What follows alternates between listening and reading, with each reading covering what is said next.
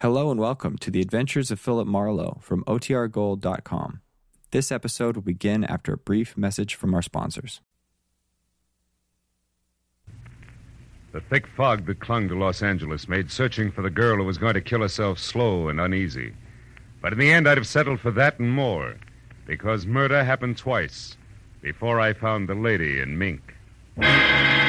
From the pen of Raymond Chandler, outstanding author of crime fiction, comes his most famous character in The Adventures of Philip Marlowe.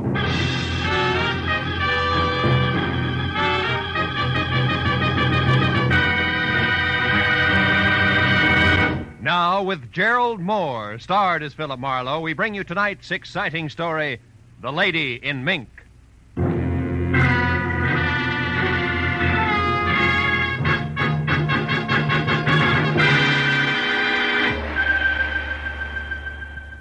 By Pacific Coast time, it was only five o'clock in the afternoon. But the dense, billowing fog that was heavy over everything, like a huge, thick hand, said it could be midnight. And Los Angeles could be London in May, December. So when I got out of my car and walked toward the fuzz of red neon that marked the hotel cocktail lounge where I was to meet my new client, Grace Tyler, I felt all alone and a little sorry that I wasn't in some nice, cozy nine to five business that would leave me heading for home now. And maybe an evening with people who like to laugh. But when I was inside the lounge, which was imitation hunting lodge and friendly, I perked up some. My client was young and almost pretty, with dark shingled hair dressed in somber gray, and wore not enough makeup. Her eyes were swollen and red from crying. When I introduced myself, she tried to come right to the point. Mr. Marlowe, I, I have to find my sister. She. Oh, take it easy, honey. That won't do it. Who is your sister? I'm sorry. It's all right. Her name is June Drake, Mr. Marlowe, and she's in trouble. I, Mhm. I got this letter from her. Here. Yeah. Trapped, no way out, take my own life. Hateful people, this is to say goodbye. Hmm. Who's this Melnick she mentions? Do you know him, Mrs. Tyler? No, I, I never heard the name Melnick before. I'm Miss Tyler. Oh. My sister was the married one, Mr. Marlowe. Her husband was Stu Drake. He died a few years ago. I see. Have you been to the police with this? No, because, well, you see, Mr. Marlowe, June is, she's different. More full of fun than I am, and, well, she gets around, and sometimes with strange people, dangerous ones. Yeah, I think I know what you mean. Grace, what does your sister look like? Well, she's about my height. Has long red hair, and she's pretty, Mr. Marlowe. Very pretty. Hmm. Aside from her looks, anything else? Car, clothes? Clothes, yes, definitely. She always dresses well, except that she's overly fond of furs. Most of the time, she wears a mink stole. Stole, huh? Kind of a cape? Yes, it I see. June has an apartment in Beverly Hills, Mr. Marlowe. 3300 Rexford Drive. Mm-hmm. I went there, but it was locked. The neighbor says she left for New York a week ago, and yet I. Yet she couldn't have because this letter was mailed here in town only yesterday. Is that it? Yes. Oh, please, Mr. Marlowe, do something. Here, here's $50. I'll pay more if only you'll hurry. No, that'll do it. Where can I get in touch with you, Grace? I'm staying here at the Beverly Crest Hotel. I don't live in Los Angeles. Well, it's a starter, I think I'll try number 3300 Rexford Drive. I'll call you later. Goodbye, Grace.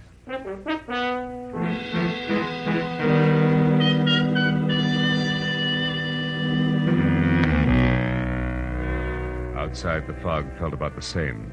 But there was more of it, so I was 15 minutes getting to June Drake's apartment, which was a ground floor arrangement. Arty and about the size and shape of the ale bowl. I was only half that time outsmarting the cheap lock on the back door, drawing all the blinds shut inside, and turning on a single light. But then I was no place. There were clothes in the closets, prettier ones in the bureau drawers, and it went on like that for 45 more minutes. Everything just as it should be and no lead. Until I was ready to leave. Then on a coffee table, I saw something that stood out in that nest for the idle rich like an ear to ear grin on an undertaker. It was a book of matches advertising Duke Gray's Billiard Academy, third and Main, where particular pool players congregate. that and the name Melnick had to dovetail, or I was licked.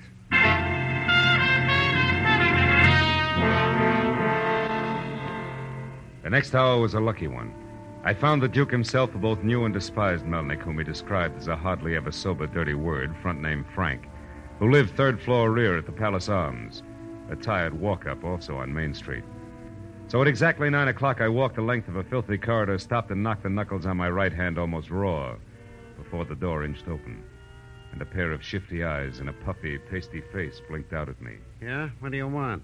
If you're Frank Melnick, conversation. I'm not dressed for it, honest. This isn't a social call. Mr. Melnick! Hey, what do you think you're doing, shoving your way into my room? Who do you think you are? Name's Marlowe. I'm looking for June Drake. June. Dr- I don't know any June Drake, honest. You don't convince me, Melnick. Now shake the fuzz off your brain and start remembering, or you'll find yourself in trouble up to your eyebrows. Okay, okay, I know her. When'd you last see her? Three weeks ago? Maybe a month ago. But she's an acquaintance from my hometown, that's all, honest. You're a liar. June Drake would brush you off like a piece of lint, and you know it. Listen, I'm as good as she is any day. Don't don't forget that. Get your hands off me, Melnick. Now get out of here. Go on. I told you it. once, Melnick. Let go! okay, now start talking. Give it to me straight the first time, or I'll get real mad. Come on, get up! Okay. There's a guy named Jaffe, Hugh Jaffe. He's June's boyfriend. That's all I know. Honest. All right.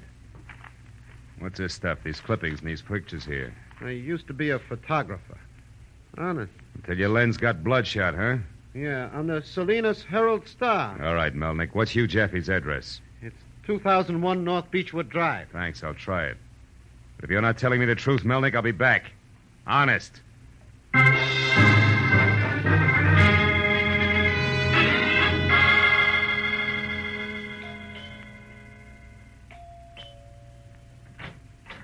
Yes. You want what, senor? I, uh, Mr. Hugh Jaffe. He is not here. I am Margarita Jaffe, his wife. What do you want with him? A few words, Mrs. Jaffe. Do you expect him soon? Since he does not live here anymore, no. Oh. You and Hugh are divorced, eh? I didn't know that. And I did not say that. Now, what are you looking for? June Drake.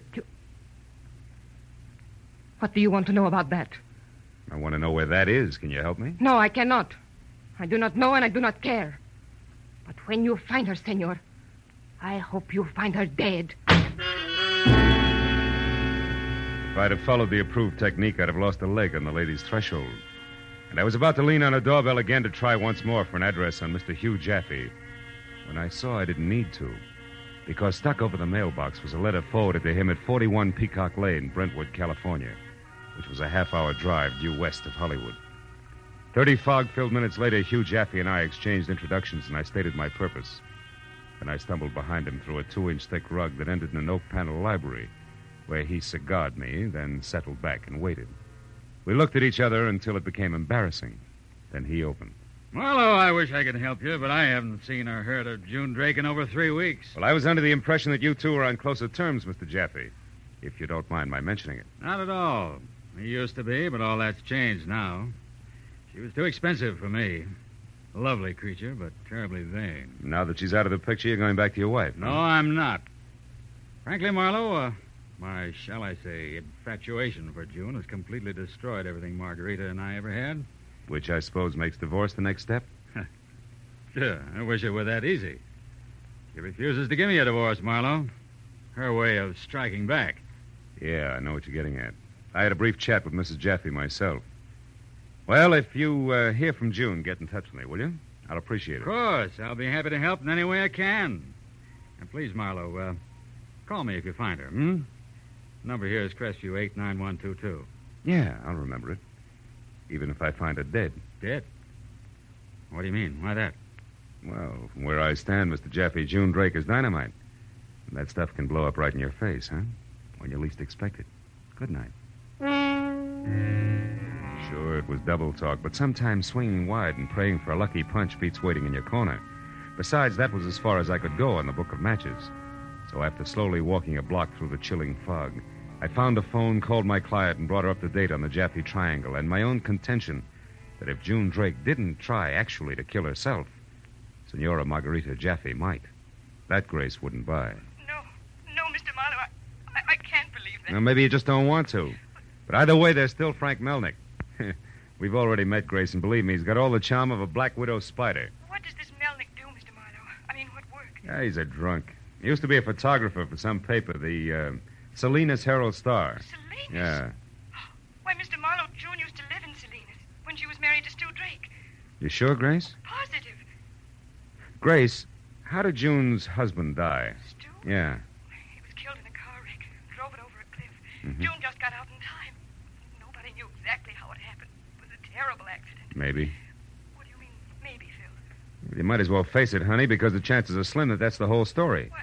Look, Grace, suppose, well, suppose something else happened, like, like June being responsible for Stu's death. Oh, no. Yeah, and Melnick, the photographer, with a picture to prove it. You know, a small case of blackmail. Oh, no, no, Phil, you're wrong. She wouldn't kill. I know that. Okay, okay, she's your sister, honey. I'll, I'll do the dirty guesswork for both of us until we get some proof. And right now, that makes back to the hacienda of one Senora Jaffe my best bet. Because the lady there is both jealous and hot tempered, a daily double that always runs in the money. So long, baby.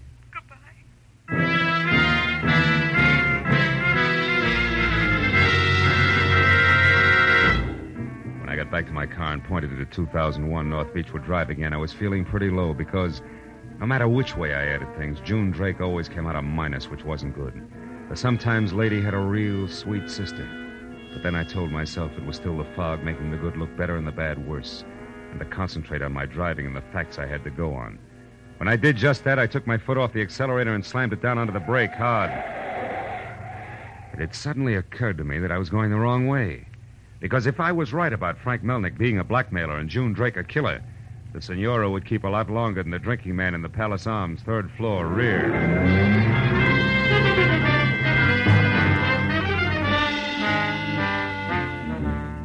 I was only three quarters of an hour getting back down to Main Street, but even as I started up the foul smelling rickety stairs, a small voice inside kept telling me that I was too late. But a second later, as I moved quietly toward Melnick's door, two other voices, not so small and coming from the room in question, said otherwise. Said that Melnick was still around and as healthy as ever. But better than that, that his guest was the lady my client was paying me to find. A lady named June Drake. All of which made this a good time for my right hand and the 38 in my pocket to get together while I listened carefully. Then moved closer until I was next to the door. Oh, an empty gin bottle. What was that? I don't know. Outside in the hall. Open up, Melnick, before I blast my way in. Come on. Marlowe, get out of here, Jim. Okay, wise guy, wait a minute. For what? The ladies' exodus? I warned you, Melnick. Get back. Hey! Hey, what's the matter with you? What are you doing? Looking for June Drake, remember? Now, where is she? What are you talking about? I'm alone in here. Yeah? You always talk to yourself in a high voice, don't you? That window to the fire escape there is always open on foggy nights, too, isn't it? Listen, smart guy, I want to know where she. Hey, wait a minute, the smink stole here. Maybe it doesn't matter where she went. Maybe she'll be back after she thinks I'm gone. I don't think so. You see, Mr. June Drake never left. She's right behind you, stupid. Oh!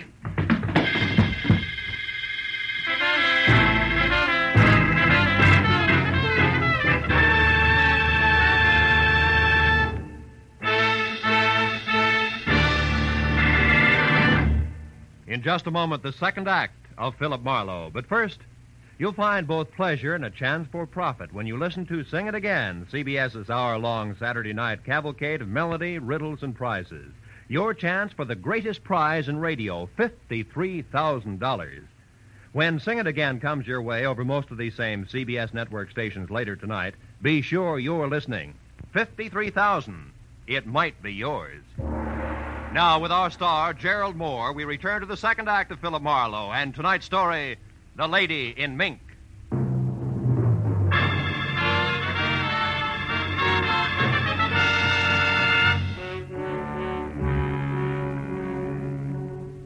Maybe June Drake had used the spiked heel of a shoe, maybe the butt of a pistol, but either way, it didn't matter because on the way to the floor, I'd bounced once off the sharp corner of an end table, and this was why all the lights in the world had gone out for me at once.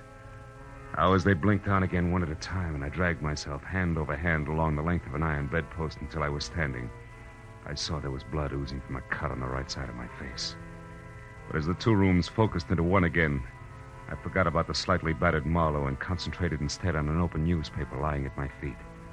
Because written across it with an eyebrow pencil in firm but feminine hand were the words Grace, call off your private detective. It's too late to help me. I'm near the end. But before I go, I'm going to take the two people with me who have wrecked my life. Goodbye, June. At that, I started for the door and a hall phone to call the police. But then I stopped. Conscious for the first time of the half circle of hushed, gaping faces in bathrobes that stood in the doorway. The gaping faces that weren't turned toward me, but over to a shadowed corner where, face down in a pool of his own blood, was the dead form of Frank Melnick. In the middle of his back, an ice pick, red to the hilt.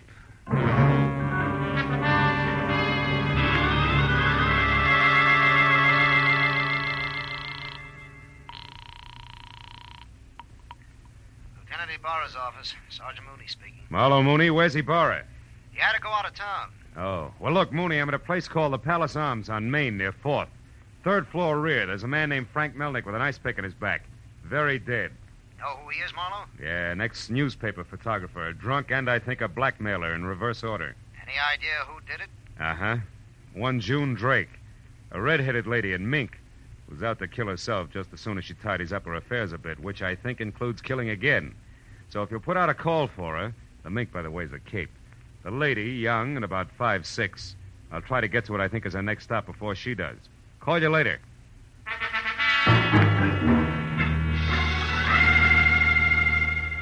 Got through to my client and broke the news, she gasped and kept repeating no in a small, strained voice that kicked at the lining of my insides no matter how fast I talked. So in one breath, I told her that I was going first for Margarita Jaffe, then her husband, either of whom could be next on June Drake's final agenda. Then I gave her the Crestview phone number that Hugh Jaffe had given me. Told her to call me there in an hour, hung up, and ran for my car in 2001, North Beechwood Drive. Feeling punk.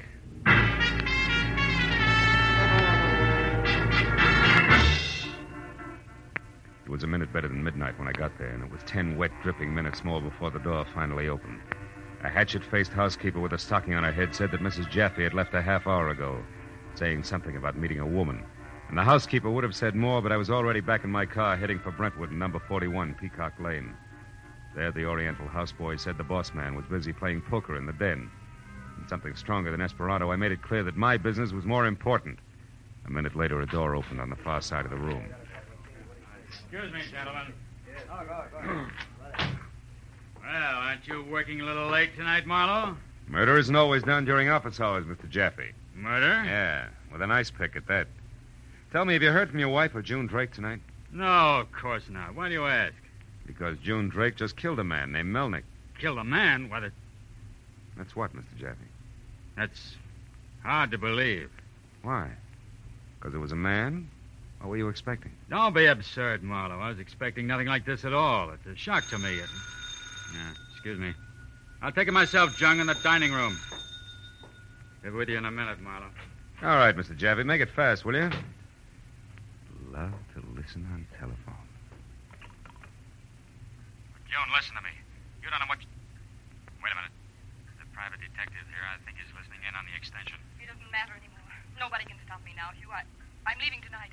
I only called to let you know that you don't have to worry anymore, that I won't be any Never mind with- that. Where are you, June? Tell me. I'm out in Santa Motion Way Hotel. But don't try to do anything, Hugh. It's too late. Much too late. Goodbye.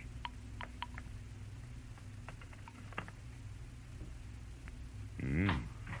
Pretty talkative. Marlowe, you heard that, didn't you? Yeah, I heard it all right. You heard that too, didn't you? And I didn't like it, Jeffy, so. Oh, don't bother. This one's mine. I'm expecting it. Hello? Hello, I wanted. Oh, is that you, Marlowe? Yeah. Look, Grace, your sister just called and. Well, it doesn't look too good, honey. oh, Grace called here. Oh, but Phil, where is she? Do you know? Is she all right? No, no, she isn't Grace. Any way you look at it. Now tell me, where are you? At my place, the Beverly Crest Hotel. All right, now stay there. I'll talk to you as soon as I can, Grace. Goodbye. But where are you going? Thanks for your cooperation, Jeffy. It's been a lot of help. I'll also talk to you as soon as I can. Believe me.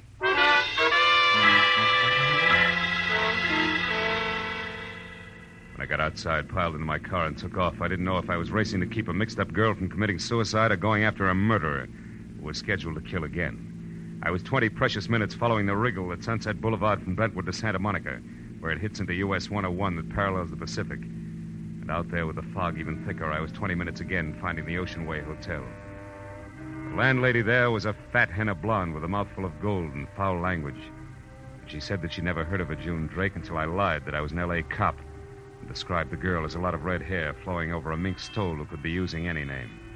Then she told me that what I called June had just been a woman visitor a little while ago. At that, we started down a short corridor to a rented room, fast. I, I wouldn't do this for no one but a cop. Brother, believe me, we both better be talking about the same girl. Raising a fuss at this hour of the night.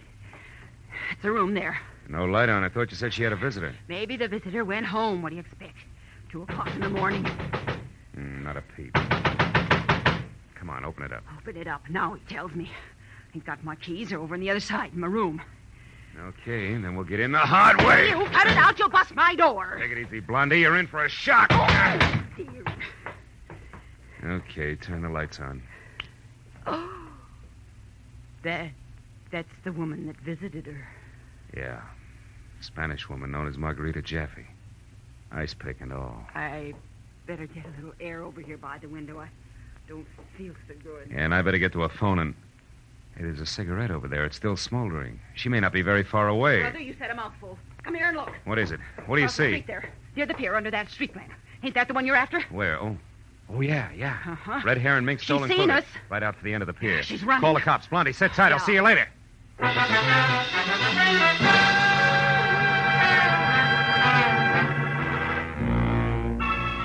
Time I got out to the street and across the way we'd seen her, she was already out onto the pier.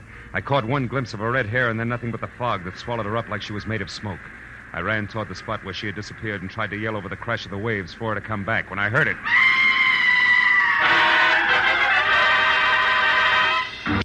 After that, things happened fast. From somewhere, the cop on the beat, then Blondie, then a couple of scared kids who'd been necking in a car, and then more. I knew it. Oh, I knew it. I saw her pass me a couple of minutes ago. Dressed too nice. I should have stopped her. Mister, Mister Chijump. Yeah. Officer, Oh. shine your light over there, will you? I thought I saw something move. Okay, but in this fog, we won't be able to see much. Besides, with those waves and the undertow around here, she hasn't got a chance. Maybe not. You never can tell. Hey, hey, move the light over a little. To your left. Yeah, that's it. There on the piling. I don't see nothing there, just a greasy pole. And... Uh, here, look. On that cross piece near the waterline on the piling. Was that hers? Yeah, that was hers, all right. What is it, mister? That Blondie's a very valuable fur. A stole made of mink.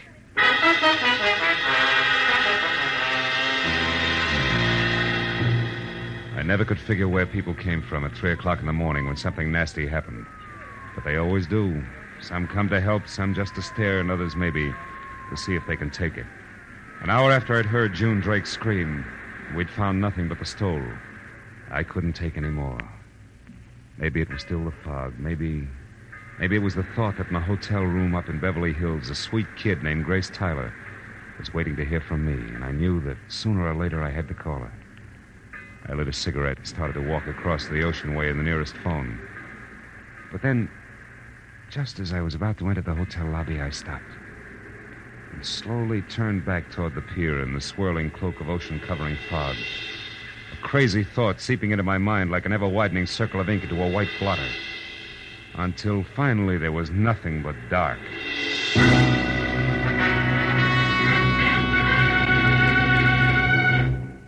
I made my call to Grace and told her to get downstairs into a taxi and over to police headquarters where we had a long story to tell.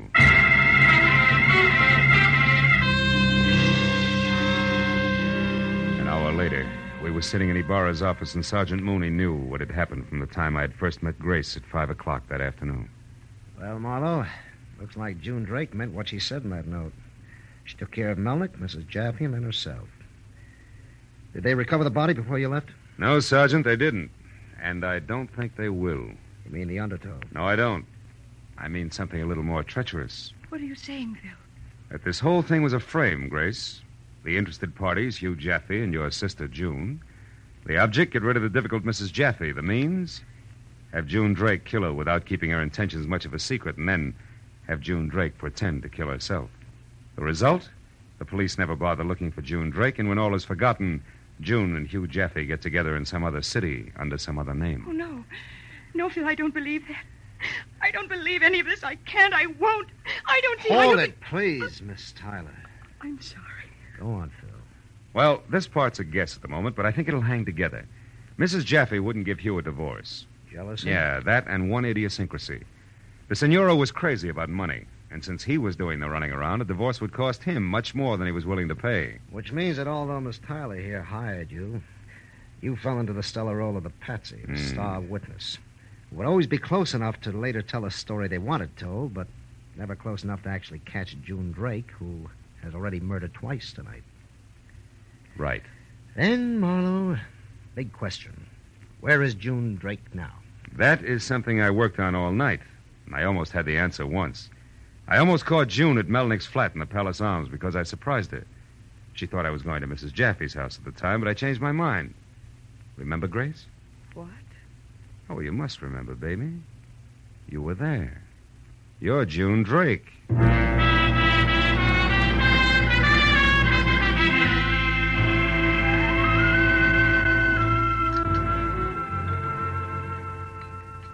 Well, now that we've picked up Hugh Jaffe and it's all over, I still don't see how you actually knew that Grace Tyler and June Drake were one and the same. I was lucky, Mooney. When Grace called me at Hugh Jaffe's house right after she called as June, I heard a bell buoy in the background over the phone. But I didn't think much about it at the time. Yet Grace claimed to be at her hotel in Beverly Hills. It wasn't until I began to think of the whole thing as a frame that everything fell into place. The clues planted so I couldn't miss them all the way down the line. The book of matches, the mink, the red hair was a fall. And another thing, Mooney. Hugh Jaffe was much too surprised when I told him that June Drake had killed Melnick, a man. He expected the murder of his wife, Margarita. Well, why did June kill Frank Melnick? Because he was blackmailing her. You see, Melnick knew that June had murdered her first husband. June was stuck. She couldn't let her future husband know what had happened to her past one. So she included him in as victim number two. Besides, that's the only final payment she can ever make to a blackmailer. Mm-hmm. Then, Marlowe, June Drake is the real person. There never actually was a sister named Grace Tyler, was there? No. No, I guess there never was a Grace Tyler. Ever. Good night, Sergeant.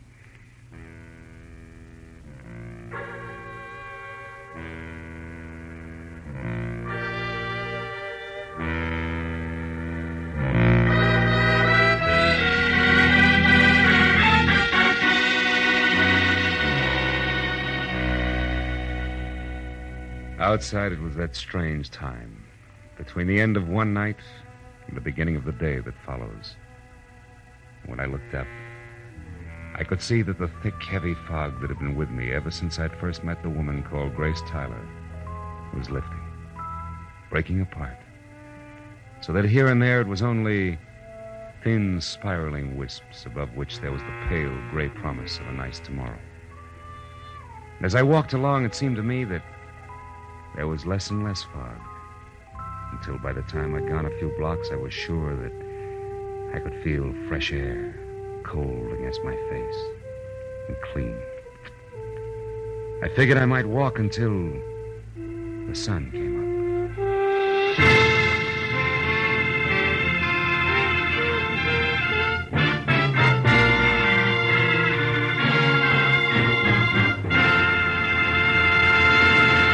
The Adventures of Philip Marlowe, created by Raymond Chandler, star Gerald Mohr, and are produced and directed by Norman Macdonnell. Script is by Mel Dinelli, Robert Mitchell, and Gene Levitt.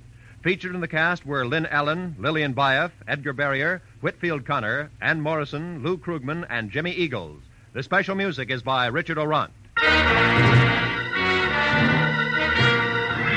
Be sure and be with us again next week when Philip Marlowe says. An iron skull was their trademark.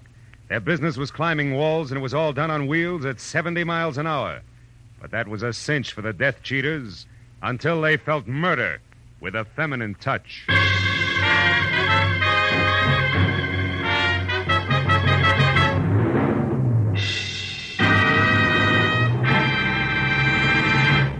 Sunday is a day when CBS brings you the tops in comedy, but it's also a day when you'll find big hearted Danny Clover patrolling the Great White Way. Broadway is my beat, says Danny Clover, and every Sunday he brings you a new adventure along the main stem. On CBS Sundays, you'll also find Dashiell Hammett's one and only Sam Spade cutting another of his famous capers. Broadway is my beat, and the adventures of Sam Spade are regular Sunday features on most of these same CBS network stations. This is Roy Rowan speaking. Now, stay tuned for Gangbusters, which follows immediately over most of these same stations. This is CBS, the Columbia Broadcasting System.